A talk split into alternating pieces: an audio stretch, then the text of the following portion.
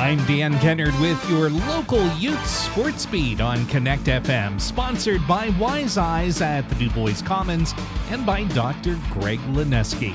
In District 9 high school football playoffs last weekend in the Class Single A quarterfinal round, Brockway was a 27 20 winner over Union AC Valley. In the Class 2A semifinal game, Brookville slipped past Karns City 42 41, and the Class 3A championship game was played, and Clearfield came out on top over Punxsutawney 20 to 14. That sets up this playoff action coming up Friday evening. In the Class Single A semifinals, the Brockway Rovers will be taking on the Port Allegany Gators. That game will be Friday night, 7 o'clock in Bradford. You can hear that game on affiliate station Sunny 106, kickoff time 7 o'clock Friday night.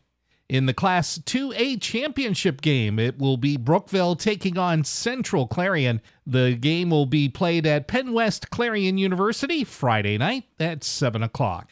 And Dubois will be in the Class 4A sub regional contest against Juniata in Juniata Friday night at 7 o'clock in high school girls soccer PIAA playoffs on Tuesday. The Class 2A division, Clearfield was able to topple Bedford 2 to 1. That game went into overtime and the Lady Bison won in a 5 to 4 penalty kick shootout.